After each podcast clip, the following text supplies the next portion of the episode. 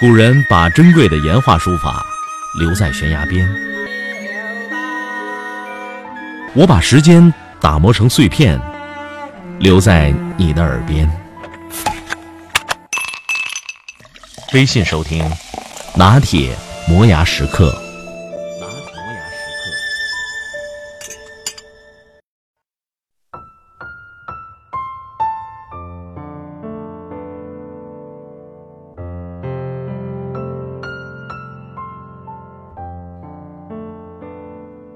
一个人命里不见得有太太或丈夫，但绝对不可能没有朋友。即使是荒岛上的鲁滨逊，也不免需要一个礼拜五。一个人不能选择父母，但是除了鲁滨逊之外，每个人都可以选择自己的朋友。照理说，选来的东西应该符合自己的理想才对，但是事实又不尽然。你选别人，别人也选你，被选是一种荣誉。但不一定是一件乐事。来按你门铃的人很多，岂能人人都让你喜出望外呢？按门铃的人，也就是朋友，可以分为以下四种类型。第一种，高级而有趣。这种朋友，理想是理想，只是可遇而不可求。世界上高级的人很多，有趣的人也很多，可又高级又有趣的人却少之又少。高级的人使人尊敬。有趣的人使人喜欢，又高级又有趣的人使人敬而不畏，亲而不暇，交接越久，芬芳越纯。比如新鲜的水果，不但甘甜可口，而且富于营养，可谓一举两得。朋友是自己的镜子，一个人有了这样的朋友，自己的境界也低不到哪儿去。东坡先生仗履所致，几曾出现过低级而无趣的俗物呢？第二种类型，是高级而无趣。这种人大概就是古人所说的征友或者是未友了。这种朋友，有的知识丰富，有的人格高超，有的呢品学兼优，像个模范生。可惜美中不足，都缺乏一点幽默感，活泼不起来。你总觉得他身上有一窍没有打通，因此无法豁然恍然，具备充分的现实感。跟他交谈，既不像打球那样你来我往、此呼彼应，也不像滚雪球那样把一个有趣的话题越滚越大。精力过人的一类只管自己发球，不管你接得住接不住；消极的一类则以逸待劳，难得接你一球两球。无论对手消极积极，总之该你捡球你不捡球，那这场球就别想再打下去。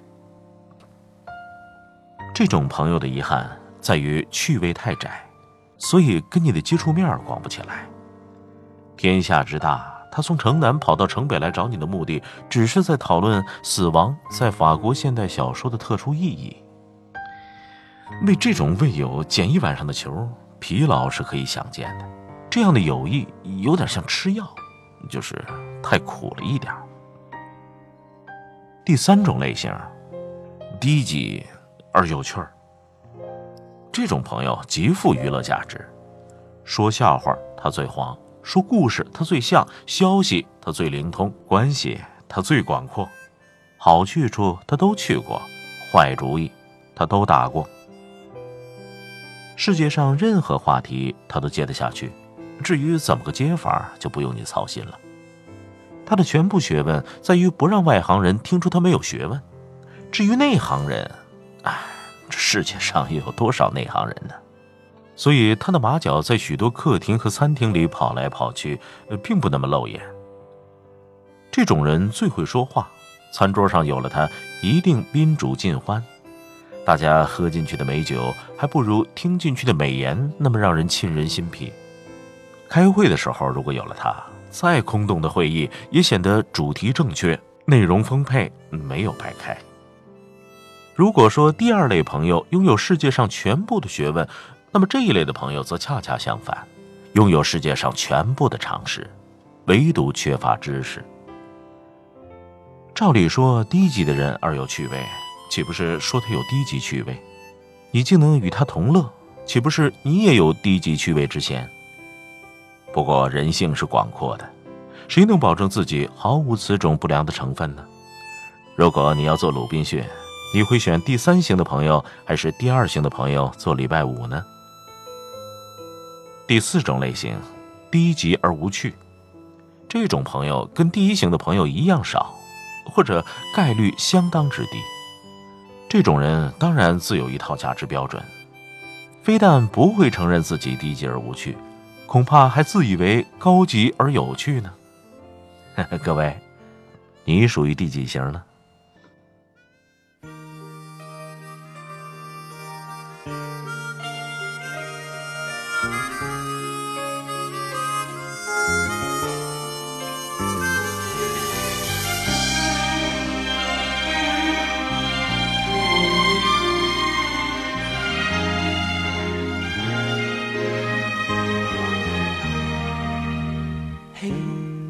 轻笑声在为我送温暖，你为我注入快乐强电。轻轻说声，漫长路快要走过，终于走到明媚晴天。星星欢呼跃起，像红日发放金箭，我伴你。往日笑面重现，轻轻叫声，共抬望眼看高空，终于青天优美为你献，拥着你，当初温馨再涌现，心里边童年稚气梦未污。日我与你又是肩并肩，当年情，此刻是添上新鲜。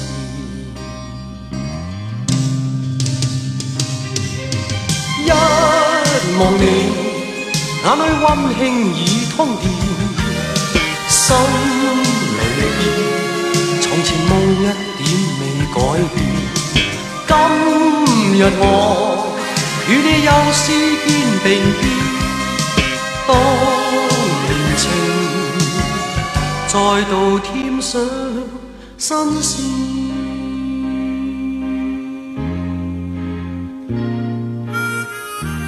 我的音频节目每天在微信首发，美图加文字，这叫有声有色。你可以边看边听，隔三差五还请你看点有意思的视频。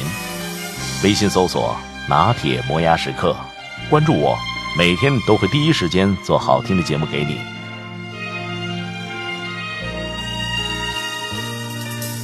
欢呼跃起，像红日发放金箭，我伴你往日笑面重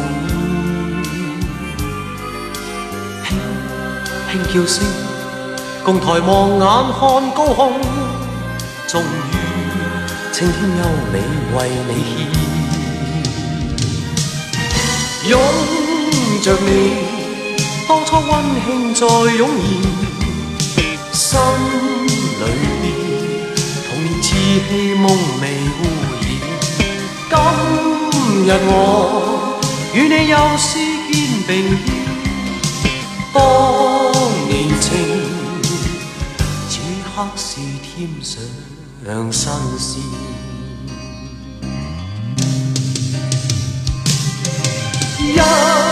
望你，眼里温馨已通电，心里边从前梦一点未改变。